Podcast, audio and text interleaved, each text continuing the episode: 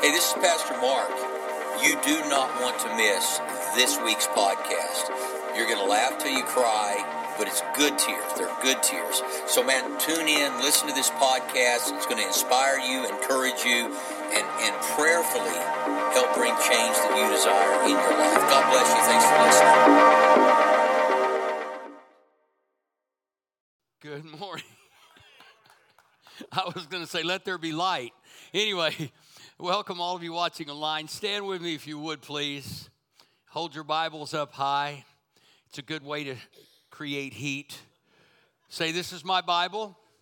I am what it says I am. I have what it says I have. I can do what the Bible says I can do. Today I'll be taught the Word of God, and I boldly confess my mind is alert, my body is warm and I will never be the same again. never, never, never. In Jesus' name, amen. I thought I'd throw you a little bit of a curve. I woke up this morning, two degrees. I looked at the weather, two degrees, 16 below zero, wind chill. And I, uh, you know, it's funny, people have always asked from the time I started pastoring, uh, I, I was criticized often for having church when there was snow and ice. And I asked one question I said, Is Walmart open? Well, then why wouldn't God's house be open? And, uh, you know, people get mad because then they feel guilty if they don't show up. The church is open, and I would give you a reason to not show up. I'm not going to give you one. I'm not going to judge you if you don't. And my response is, they don't have to come. I'm going to show up, and I'm going to preach. And uh, it's that simple. So, uh, prayerfully, there's no judgment, no judgment on you not being here. Don't judge me for being here. Uh, I love church. As a matter of fact, I love it a little bit because there's greater adversity. If you don't like adversity, you probably never grow. And all of you know, you don't have to ask for adversity, it just shows up every day. And so uh, use it to elevate. Don't allow adversity to take you down, use it to lift you up. And uh, I began this series on purpose uh, last week. And um, I, every time I get ready to do a sermon series, I have to get it inside me. I have to feel it. I don't want to just know it. I want to I want to experience it in my own heart. And the more I uh, have studied this and I keep writing about it, uh, the more excited I am. Because uh, a lot of times we do things in life and we make choices, and we never ask the question, why? Why am I doing this? And oftentimes, when we ask the question, we'll go through a litany of reasons, but somewhere in there is, is a purpose that we can identify why we do what we do and why we don't do what we don't do. Uh, one person put it this way your life purpose consists of the central motivating aims of your life. The reasons you get up in the morning, purpose can guide life decisions influence behavior, shape goals, offer a sense of direction, and create meaning. For some people, purpose is connected to vocation, meaningful, satisfying work. Um, and here's what's wonderful about humanity God made us all different.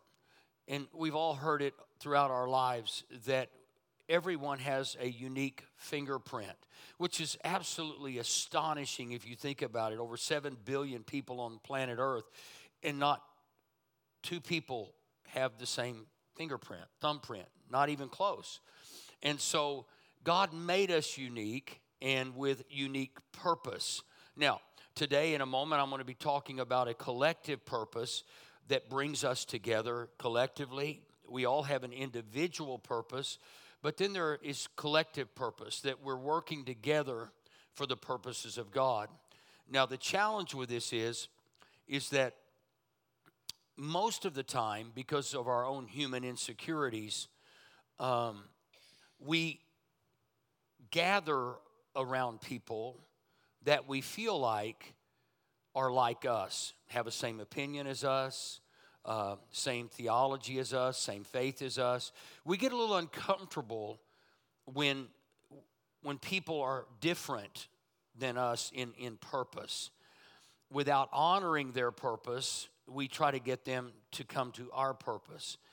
And God made it very clear that we're all so unique and we bring something to the table, which is why I love the name of our church, Mosaic. It's just a bunch of broken pieces of people and humanity that God has brought together to make a beautiful picture, uh, I believe, of His redemption. And uh, so we are better together, and I'll get to that scripture in a moment. But I want to read Matthew chapter 4. Um, if, if you don't believe there's a devil, this won't mean anything to you. And there are some people who don't believe there's a devil because it's scary to them. They really do, but they won't admit it. But the devil's purpose, the devil's purpose, and he, he has a purpose, and it's very clear in the Bible his purpose is to lie, to deceive, to steal, to kill, and to destroy. That's his purpose. Now, he doesn't just confront you with evil all the time. As a matter of fact, some of the, the greatest works of the devil, and please forgive me if that offends you, but the, I've got to clarify some of the greatest uh, tricks of the devil is to get you to want things and do things and offer you things that God doesn't want you to do, to get you off track, if you will. And if he did that to Jesus, I mean, think about the boldness and the courage of Satan if he's going to confront Jesus with opportunities or to try to get him to prove something, don't you think he might try that with us? And it says, Then Jesus was led by the Spirit into the desert to be tempted by the devil. Now, in weeks to come, I will talk about the difference in temptation and tests. Uh, the devil tempts, and Jesus tests. And the test is not to show you what you don't know, it's to show you what you do know. It's to reveal where you're at and where you need to learn. It's not to pull you down, it's actually to lift you up. In fact, a test, if you're afraid of tests, we're typically afraid because we're going to look stupid. But the purpose of tests is not to make us look stupid, but to reveal to us areas that we need to grow in and learn in. And then it exposes those weak areas and we can get stronger. And it goes on to say, after fasting 40 days and 40 nights, he was hungry. The tempter came to him and said, If you are the Son of God, tell these stones to become bread. Temptation, getting Jesus to alter his purpose. See, to alter his purpose. Because Jesus told us that he came to seek and save the lost. That was his purpose, to redeem mankind.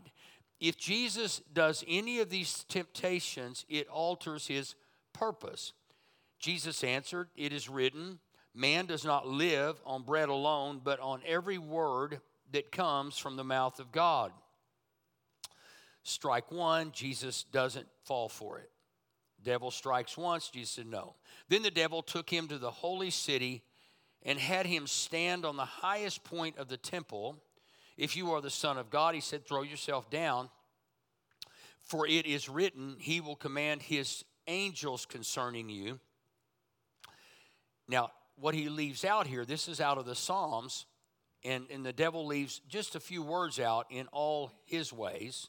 He just says he will give his angels command over you concerning you, not in all God's ways, but just concerning you and they will lift you up in their hands. They're not Jesus knew they're not going to lift him up outside the will of God. See, Satan will always leave a little bit out to make it sound a little bit better to you and to me in order to tempt us to deviate from our purpose so that you will not strike your foot against a stone. Jesus answered, It is written, Do not put the Lord your God to the test. Again, the devil took him to a very high mountain and showed him all the kingdoms of the world and their splendor. Now, you'll notice the first two were to get Jesus to do something that would take him away from the will of God. But now he shows him something really cool. And this is a temptation. He saves it for last. And he says,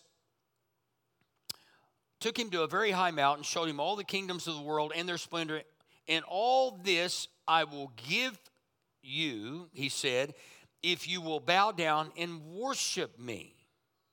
Jesus said to him, Away from me, Satan, for it is written, Worship the Lord your God and serve him only. Then the devil left him, and the angels attended him. Now, God was with him in that moment, but it wasn't until Jesus stayed on purpose after three temptations, the devil goes, and, and Jesus then says, Leave, get out, go. We have to go through these things. And this is why I'm preaching this because I think, uh, I think, I believe in people. I don't believe there is one person on this earth that was created to be bad. They're created in the image and likeness of God. But our fallen nature is so weak that we cannot, we most of the time, well, we won't achieve our godly purpose without God. And so, even if some people, you say, well, some people are wealthy and they have all this money, but they don't know God, I can, I can promise you they're not fulfilled. They're just wealthy.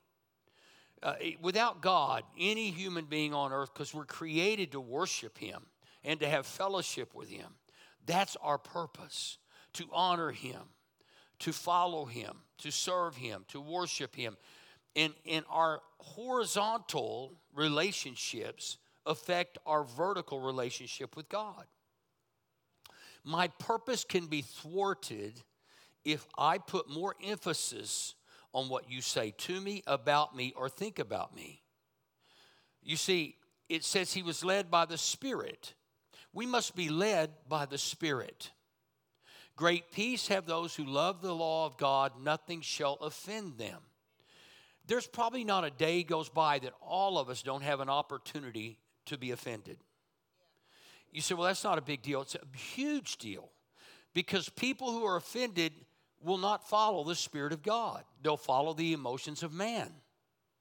And so, my life and my purpose first is to honor God. And the best way I can honor God is to be led by God, not be led by you.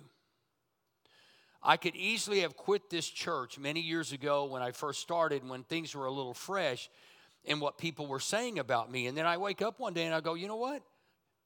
You can't run me out of town if God brought me to this town. And, and, you know what? My sin can't run me out of this town because the gifts and callings of God are, are without repentance. I, I would love, if that scripture wasn't in the Bible, I wouldn't be standing here because I would have said, well, you know, one and done. But God says, never one and done because I'm never done. And He's never done with us. And yet we give in all the time to what people think, what people say, what we think we ought to do we get hurt, we get offended, we get mad, we get all these things. And let me say, the anger of man does not achieve the righteousness of God. And you can you can interpret that numerous ways, but when you get angry, you will oftentimes make decisions outside of God's purpose and God's will. So I have a policy that in my times of frustration, I try to stop before it gets to anger. But in those times, I say, hold on if I make a decision now, I will make a wrong decision 99% of the time. And so I have to go back to my purpose. You see, after COVID, a lot of churches shut down, a lot of things happened, and it would have been very simple to, to blame it on somebody. But somebody cannot stop the will of God, they can stall it, they can make you question it, but at the end of the day, we possess our purpose, and if we stay connected to God, we'll fulfill that purpose. But we have to stay very, very connected. Now, I talked uh, about passion. I'm going to redefine these for you versus purpose. Uh, I don't really want to know people's passion so much as I know their purpose because if they have purpose, they will find passion. But just because you have passion doesn't mean you're going to find purpose because there are people who have a passion to do things that they weren't called to do. I have a passion to be a rock and roll star. Well, I did. And played a little piano, played a little guitar, and, and, and it just, it was never going to happen. And, uh, you know, some of y'all, and it's, it's funny because we always honor other people's gifts and talents. You know what I'm saying? Wow, I wish I could be like them. No, no, you don't want to be like them. You want to be who God made you. And a lot of frustration in his life in life is is trying to pursue someone else's purpose and it's been it's been good for them. They've been successful at it. But that doesn't mean you're going to be successful even if you follow the very same path that they took to get there. Because God has better for you than what you're going to be if you're like them. As a matter of fact, if you were like them, you might actually never serve God or you might just abandon God altogether because that's not your lane. That's not your power spot. That's not where you're protected. I am protected when I am in the will of God. When I get outside the will of God, God doesn't move and God's not punishing me.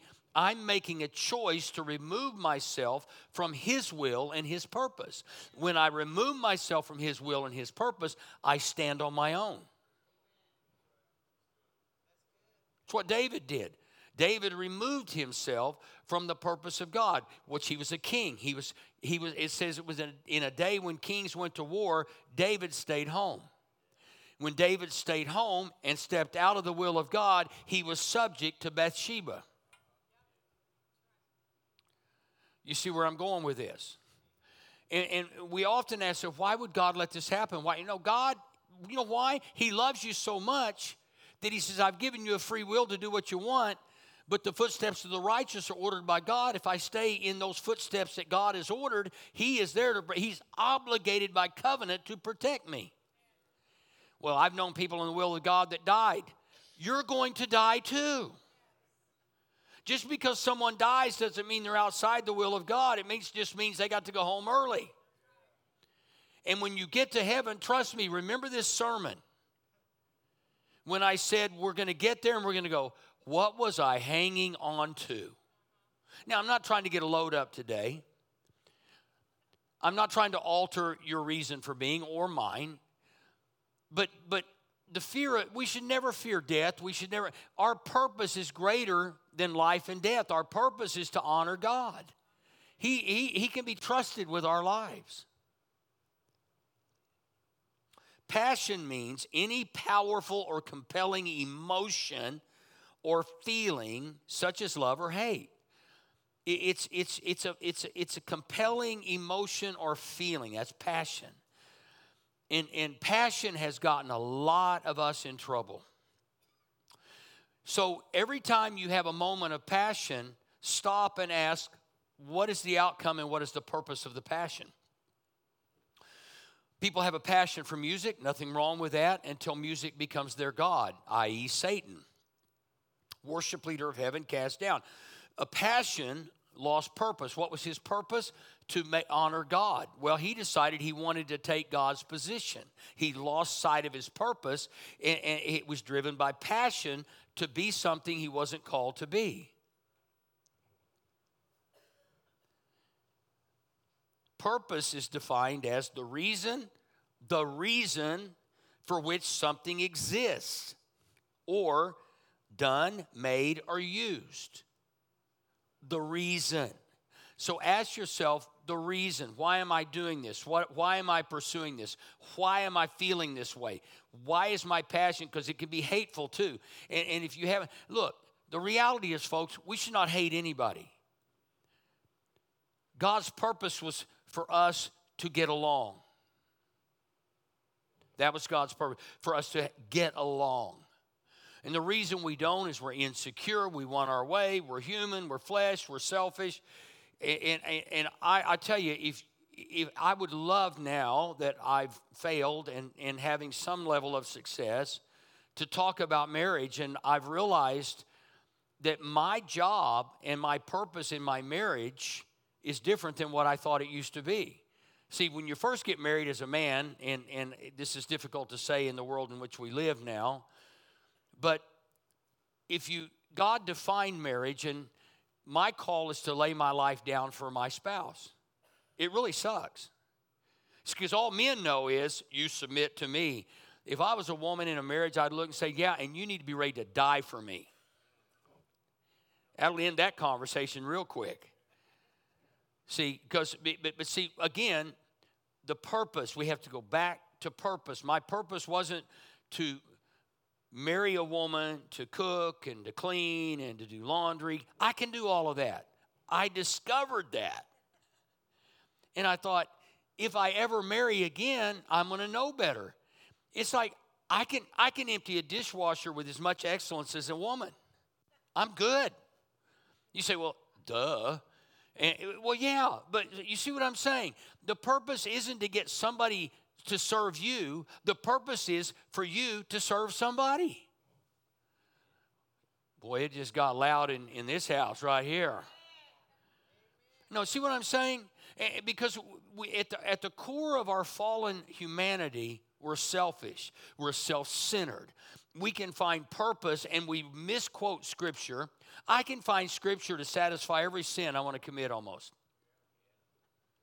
If I try hard enough, I got enough theology and theology degree to, to massage scripture for my own good. But if I really read it and open my heart to the Spirit of God, it reveals to me a greater purpose eh, behind not doing things that I want to do that are self destructive. I'm going to do what they do on television with laugh tracks. I'm going to get an applause track and have Kyle punch it.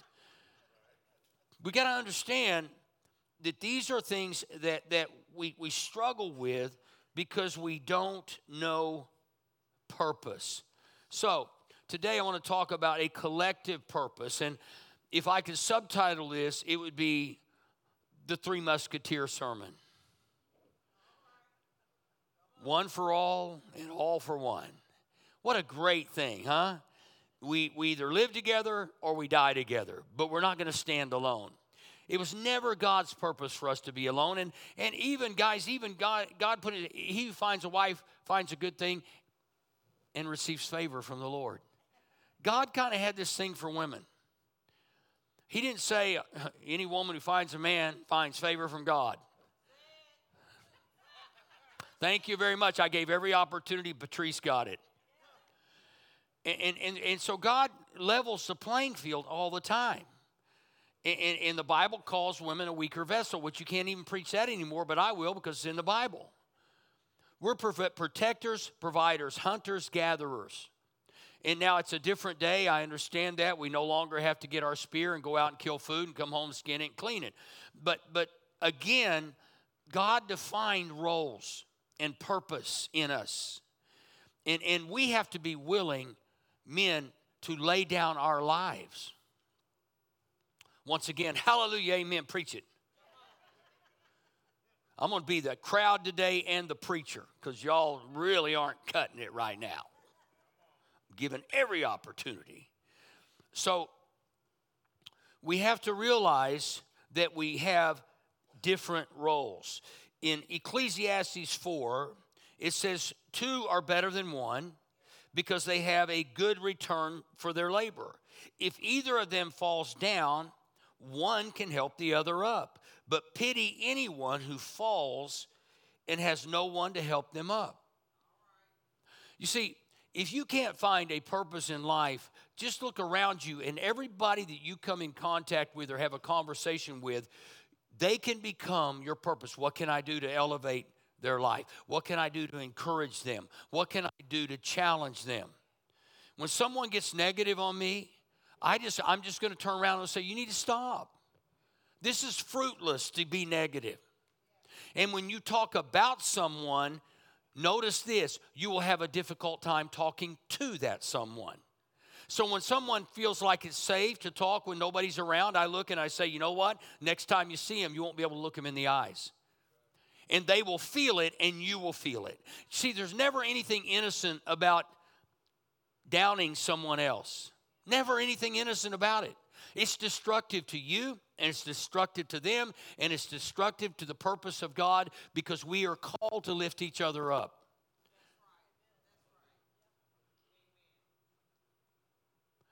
I've told you this story many times. I, I, when I was just getting into ministry, I had not been in a paid position and I was asked to uh, volunteer at, at, this church of about 12,000 people.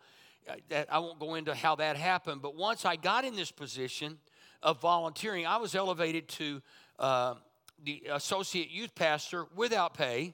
You say, well, that's not a big deal. It is when you have a thousand kids in the youth group. Our youth ministry was bigger than most churches. So now I'm second in charge, and one of my missions uh, at Christmas, one of the purposes I had during Christmas was this church had, I mean, it was huge, had like 25, 30 foot trees on stage, and the goal was that the youth ministry was going to distribute gifts to kids in the hospital and i was in charge of, of getting making all that happen uh, raising money getting going to places and getting companies to give us gifts so that we could give to the kids and i worked for like two to three months in preparation to get there. Well wouldn't you think that's a really good purpose is to help kids in hospitals? Isn't that great? I mean that's a really great thing. But then my humanity kicked in. Just I feel like I'm in a Catholic church and I'm having confession right now. And so I, I busted it. Two to three months, I did all this work. And, and, and, and it, er, it was coming to the apex of, of this, and, and it was a big Sunday night, and I mean, huge, thousands and thousands of people. And I'm standing behind the curtain because I'm, I'm helping with all these gifts and getting everything set up. And so church starts, and the pastor calls the youth pastor up. And the youth pastor took 100% credit for everything that happened. Are you feeling the pain? And I'm behind the curtain. And I, I mean, I'm getting angry. I'm offended. I'm hurt. I'm every positive. I'm, then I'm getting angry. And, and, and I get this question from God. Now, it wasn't awful, but it was almost. And he says, Would you have done this had you known it was going to go this way? God asked me some really tough questions. And I, I paused because I thought, he knows the answer already. And so I thought, I'm going to trick him. And I said, no, but, but I want to. and in that moment, I realized I had lost my purpose for doing this. The purpose was to help kids, but I lost my purpose because now it was all of a sudden it was about elevating me. You see, you have to be real careful. This is not about you, it's not about me. Our purpose is bigger than that. And so when I don't get my way, I need to just shut up and keep doing what I've been asked to do. And that changed everything for me, realizing it wasn't about be, being on stage or having the platform, it was bigger than that. It was about these kids laying in hospitals and families struggling. And I was so stupid, I lost sight of that once I realized that, from that day till now, I've tried to keep in mind it doesn't matter what I do as long as I'm serving, it doesn't matter if anybody knows. I've gotten positions I didn't ask for. Early on in ministry, I felt like God wanted me to be on television. And, and I didn't I didn't even pursue it. I just thought I, in my heart, somebody told me there's a guy that wants to buy TV time. I didn't even know. And I was I was in California. It was Oral Roberts had retired and he was out there and I, I had known the Roberts family and Oral took a lot of criticism in Tulsa for seeing a 900 foot Jesus and all this stuff. But his heart was so incredible. He, he eh, eh, Oral never lost sight of, of bringing healing to his generation. So I wanted to go spend a day with him. So I spent a day with he and Evelyn and in their home. And, and at the end, Oral said, What can I pray for you about? And I said, You know, I, I really feel like God wants me on TV, but I'm not going to try to make my own way. My phone was off because I didn't want to be bothered while I was with him. So he prayed for me. He just prayed a real simple prayer. When I turned my phone back on, I had received a call from the second largest Christian network in the world from the president of that company said, We want to put you on TV. Now, reason I share this with you is see, when God has a purpose for your life, you don't have to elbow, cut other people down. You don't have to fight for that position. You just have to walk in the steps of God. And, and I, I, I'm always trying to learn because I don't, if I would have gone on television in my own strength, it wouldn't have worked but because I was invited and asked, that must have been the purpose of God, and it was for that season. And so we oftentimes in our flesh try to make the purpose of God happen when in reality, God brings people together with the capacity to fulfill your purpose. You don't have to talk down, you don't have to fight for position. You just have to stay happy and at peace and trust in the Lord.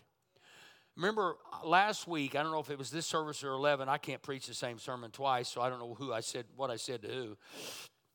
But uh, we, we oftentimes uh, trust people and love God. But the Bible says we're to trust God and love people. Now, we love God too, but he says, trust in the Lord with all your heart. Doesn't say love the Lord with all your heart. It says, trust in the Lord with all your heart, lean not unto your own understanding. In all your ways, acknowledge him, and he'll make your path straight. So the problem is, is that we're trusting, and, and let me just say this every one of us has an unbelievable ability. Guys, you're gonna have to get me a mic. An unbelievable ability to sin. We have this incredible capacity to do wrong. And and so we have to always be aware of that because whenever something happens to us or some wrong is done to us, our human nature is to fight back. Our human nature is to punish somebody who hurt me. Our human nature is to get off course. And if you walk in offense and anger, you will get off course. You'll find yourself outside the will of God, just like David did, unprotected because you're outside the will of God. I will always tell people don't do anything without the Spirit of God telling you to do it. Don't do it. Don't do anything. If the Spirit of God didn't tell you, you are in trouble if you do it. And so we have to make sure that we understand number one, fellowship is critical. Fellowship is critical to Christians. Now, fellowship doesn't mean friendship, it means fellowship, that we get together and we, we have a common cause, a common goal, which is to worship God. That's what it's all about. And when I first started pastoring, there were people that wanted to get to know me. And, and we were growing so fast. At that time, one of the fastest growing churches in America, according to research, and, and we were blowing up. And, and I, I didn't know what to do. I, I, felt like Moses. You know, Moses back in the Old Testament was trying to meet with everybody. And, and, God corrected him and told him how to make it happen. So I would oftentimes tell people, they, they would get mad at me, felt like I didn't want to meet them. and, and they said, Well, you know, you, I said, Look, at that time, I, there were 10,000 plus people. And I said, If I had dinner with everyone, five, three breakfast, I, I couldn't get with everybody. There was no way. And so I had to remember my purpose. And people said, Well, do you counseling? I said, Yes, I do counseling every Sunday. I do an hour's worth of counseling every Sunday. Come and hear me preach. This is my counsel. This is what I'm doing. But but I had to remember my purpose wasn't, and I love counselors. Don't get me wrong. If I had the money, I'd go to a counselor the rest of my life because I love perspective. I love hearing things uh, from other people. That's what counselors are for. And if somebody going to counseling, some of y'all need to go. Trust me, it's good stuff. And and, and uh, but but I'm not a counselor. But I will fellowship with you, and I'm in the lobby, and some of you avoid me because you're mad after the sermon I preached. Um, and then some of you come up and want to talk. I mean, I, I'm just saying we're here together. And, and if we will love one another the way God loves us, we'll find a lot less difficulty in this life, and that's the purpose. My purpose, first and foremost, is to love, to forgive, to let go, to trust God. Now, there are, are, three types of people, and, and I'll try to get through these real quickly. Number one, there are comrades. Comrades are people that you just happen to come across. You don't have anything really in common other than maybe you work together, uh, uh, maybe you go to the same church, you're a comrade. You're not close, you're not connected, you just find yourself in the same place. Now, comrades mean that we, we may not even really get to know each other well, but, but we do see each other. So these are not kind of people you're ever going to have an intimate conversation with. You're probably not going to know their kids, their birthdays. You're not going to know much about them. And, and you have to know that. Why is that important? Because comrades are, are not going to come to your defense. That's not what they're about. You're not there for that. You're, you're together for, you know, you go to work, you work in the same place, you go home. You go to the same church, you go home. You shop at the same grocery store, you shop. Just these are comrades, people that you kind of know, but you don't really know. Second group are constituents. These are people like you hear it all the time in the political world that a, a, politician will say, Well, these are my constituents. These are the people who elected me. They don't know me well, but they like what I believe in. We all but we believe the same thing. And, and so as a result, we may never get to know each other, but man, let me tell you something. We rally around one purpose. If it's political, we're of this party and this affiliation. Now, don't expect them to like you, expect them to like what you believe. these people may hate each other interpersonally, but what keeps them connected is the fact that they are affiliated with the same party, the same party platform. We rally around, I don't like you, but I like what you believe. I like what you believe. And the problem with this is we can't let that come over into the church. There should be no constituency here. We don't just rally because we believe the same way. We raise our hands. I go to a church that raises their hands. I go to a church that doesn't. I go to a church that doesn't have musical instruments. Go, and, and so all of a sudden now that becomes common ground. But even people that go to the same church that raises their hands and are a little crazy, um, they don't always like each other. And that's a shame.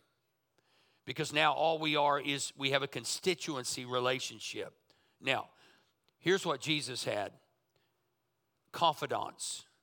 Confidants are people that you entrust your deepest pains, your greatest victories, the secrets in your life. And I'm not talking about negative, sinful secrets, but things that you need to share with somebody. They're confident. You can trust them with that information. And let me say this to you if Jesus only took three to the top of the mountain, don't think that you're going to have 20 people that are close friends. If Jesus says, you know, I've chosen my capacity. Now, I don't, I, I want to ask Jesus, I got a lot of questions Jesus. I'm going to write him, take them with me. But the other nine at the base of the mountain that didn't go to the top, can, this is the beginning of bad church. Why did they get to go? You left us down here. What did y'all talk about? I didn't get to go to the top of the mountain. Shut up. Just be glad that you're at the bottom of the mountain. But see, this is the problem. We don't know which is which. And you have to define the level of relationship you have with people so that your purpose stays on course. If you get hooked up with somebody who's simply a comrade and they don't really care about you or your family, but you start talking to them about the deep purposes of God and they will sabotage them. They will misuse them for their own gain. And the minute promotion comes, they'll be the ones saying, Look, let me just tell you something. At the water fountain the other day, here's what he said about you. That's a comrade. That's just a comrade.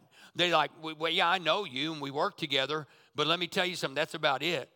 And then if you get constituency, yeah, we, we, we have a common goal, but I still don't like you. But confidants are people who say, I will lay my life down for you. And Jesus obviously said, There are three of these guys, and it's a little scary to think about, but why would he only take three to the top? I think those three were his confidants James and John, the sons of thunder, Peter, who was willing to cut off ears. Even though he would, he would uh, deny Jesus three times, there was something about Peter that God said, I trust him. I'm trusting Him. They saw things on the top of the mountain they couldn't even talk about when they came down. Jesus trusted them with that moment in time, with that experience on the mountaintop. Can you be trusted?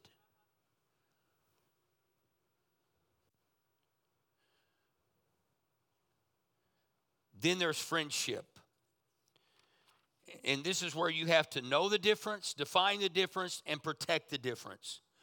Know the differences in those relationships. Because there are people who will hang with you as long as they can to wait for you to fail so they can step into your place. At work, you think you got a friend? He knows that you have favor from the boss. The minute that constituent becomes a confidant and you're about to get promoted, he will find a way to keep you from that promotion. Notice I said he, not she, because women just aren't like that. Forgive me, Lord, for I have sinned. Protect the difference so that you don't give to anything that conflicts with your purpose.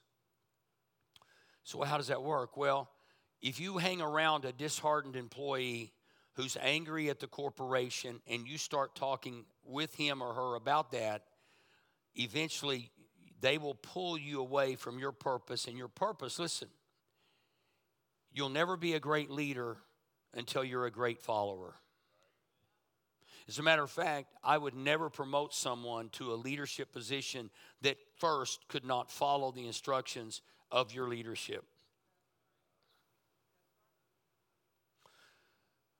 There was a time I had 75 employees. In fact, there would be people that would walk up to me and say, uh, I'm so and so, I work for you. really? Didn't know that. What's your name? Because I didn't hire them. And, and throughout the process, I, w- I would hear things and I would get to know people and I would hear more things. And I thought, well, you know, and I, it always interests me that people complain about their employer, yet they agreed to be hired and work there. I don't buy into anybody that says, I hate this company, they're just so mean to me. Then quit. Well, you think they owe you something? Quit complaining that pulls you away from your purpose. It does no good for the company. You have to understand, you will never get promoted by complaining about people who are paying your check. You guys need to stick around at 11 and watch how they behave. Listen, I know this is strong, I get it. But I get tired of a society that blames everybody else for their problems. I am where I am by my own choices. I can look around and say, well, they did this or they did that.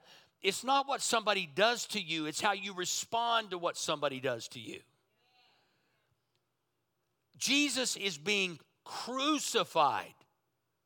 Cruci- I mean, not just crucified in a private room, hanging before people. People who hated him, people who believed in him, people who loved him, this mixture of people. Jesus had a platform, the perfect Son of God. And in his dying moments, in the most pain anybody could experience, he never lost sight of his purpose. Father, forgive them. Oh, no, no, no, no, no. Father, smite them. That's what our human flesh would want to say. I did nothing but heal the sick, raise the dead, touch the lepers, and this is what I get? Greatest agony of all, Father, forgive them. It stops me short of asking Jesus to let me be like him.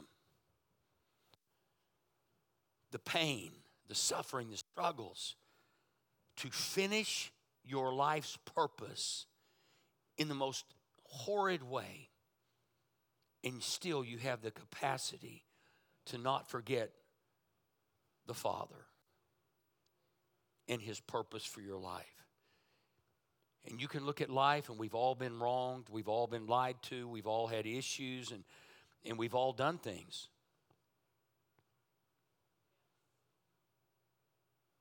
And every time I'm tempted to be tempted, to give in to temptation, I have to stop and say, hold it. My purpose has got to be greater than the choice I'm about to make. When I want to reach out and not touch someone, reach out and slap somebody. So, my new thing in order to protect my purpose is first off, protect the people, myself from the people I'm around because I'm not going to be dragged down. Protect myself from places that compromise my level of self control. I don't do crowds. Uh, and a reason I don't do crowds is because there are about 666 people, stupid people, per thousand. I just grabbed that number out of the air. I know some of you are going to Google it and say, Where do you get it? You can Google all you want. But what I'm saying is, I've told my wife, I said, You know, I've had to come to grips with my inability or capacity to handle stupid. I don't handle it well.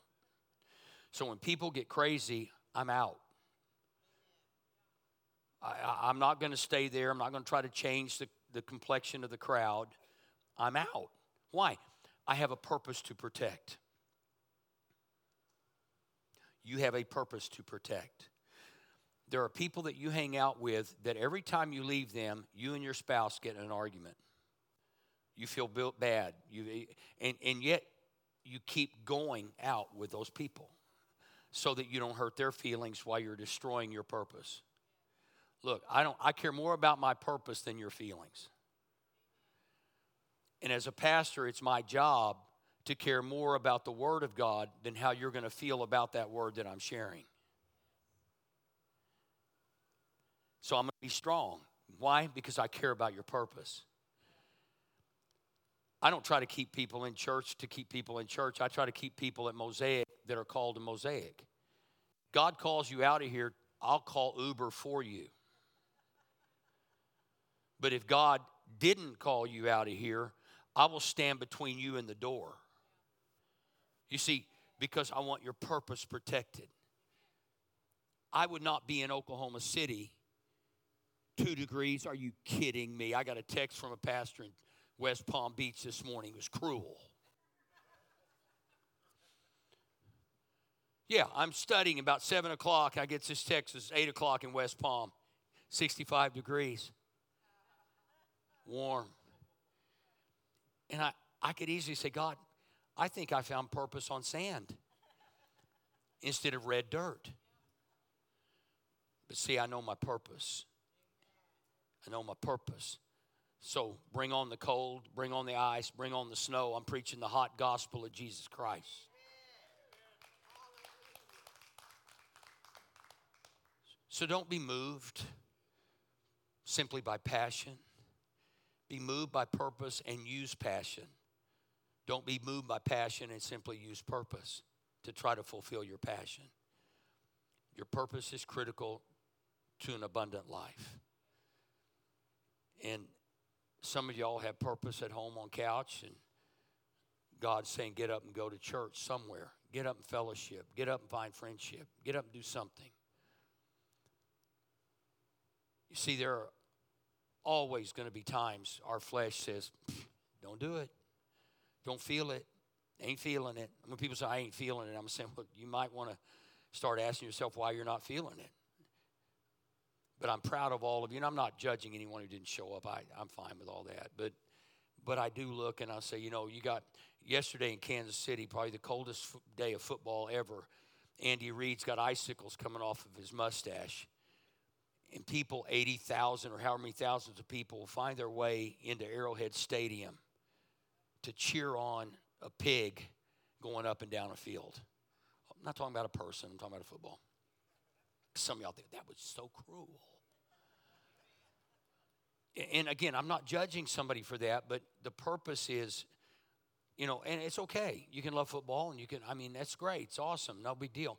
But those very same people can't find enough purpose to worship the one who gave his life for them. That, that stuns me. Uh, and, and, you know, you, you can go get entertainment. When you come to church, you get growth. You get challenged, you get fellowship. I mean, church is critical, folks. This is not an option. It is critical to, to who we are and who we're becoming and what God wants for us. And, and to act like we can just pick and choose, listen, man. I would go to church, and if there was only a back row seat, I'd go and sit on that seat. I was perfectly happy never preaching again. This is not my, I mean, this is my purpose in life, but this is my real purpose is to know God. To know God. Not to be like God, to know God. Because if I know God, I have more opportunity to be like God. But if my pursuit is to be like God, then I, I don't think that's achievable. But to know God, that's achievable. The Bible says those who know their God shall do exploits. I want to know God. My primary purpose in life is to know Him. Don't ever give up. Don't give ground to criticism. Don't give ground to offense. Don't move because somebody hurt your feelings. Don't move because you're angry. Don't move because you're you you you know things aren't the way you want them. Don't move. I told you the story last week. I, I had offered at church, get paid. I was going to be their primary youth pastor instead of an associate youth pastor standing behind a curtain getting no credit. I chose the thing that didn't make sense. I needed the money, but I needed to be where God wanted me more than I needed the money. The devil is still as tricky and crafty today as he was in the wilderness. And we're not Jesus, so we don't even have the skill set to be tempted three times and say, Get out of here. Remember that. So don't put yourself in that place. Stay close to Jesus. Let's pray. Father, thank you. Thank you for your patience. Thank you for your kindness. Thank you for your mercy. Thank you for being God and we're not. So, Lord, help us find our purpose, fight for our purpose, and finish our race. Every head bowed, every eye closed. We're going to pray a prayer. Those of you watching online, watching this recorded, pray this with me. Say, Father God, thank you so much for loving me so much that you gave your only son to die on the cross for my sin. Jesus, thank you for giving your life for me. Today I give my life to you. Today I'm saved. Thank you, Jesus. Amen. If you prayed that prayer for the first time or to recommit your life to Him, text the word saved to 405 500 1310. 405 500 1310. And uh, our prayer team will get that. Walk through it as you text it, follow the instructions. We want to be able to pray for you throughout the weeks to come. This time, we want to receive our tithes and offerings.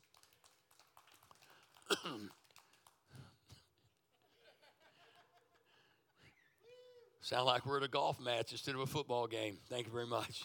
Just sank it on the 18th hole. Gee, come on, people. It's not Mosaic Nazarene. I'm giving you an opportunity to be offended, but don't. I'm just having a little fun up in here, all right? So today, if you want to give, the QR code is on the screen behind me. You can put your smartphone on that, and uh, it'll lead you to a place to give. If you don't have a smartphone, you can text the word give to 405 546 2226. And it's called Text to Give. Give 24 hours a day, seven days a week from anywhere on the, in the world.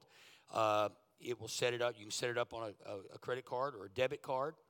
And uh, very simple. Just follow the steps. Not difficult, okay?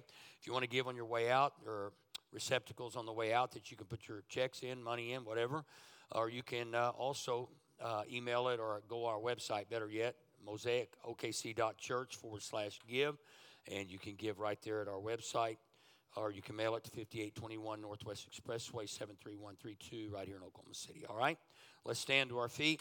Uh, if you need prayer, uh, our prayer team will be to the left side of the stage.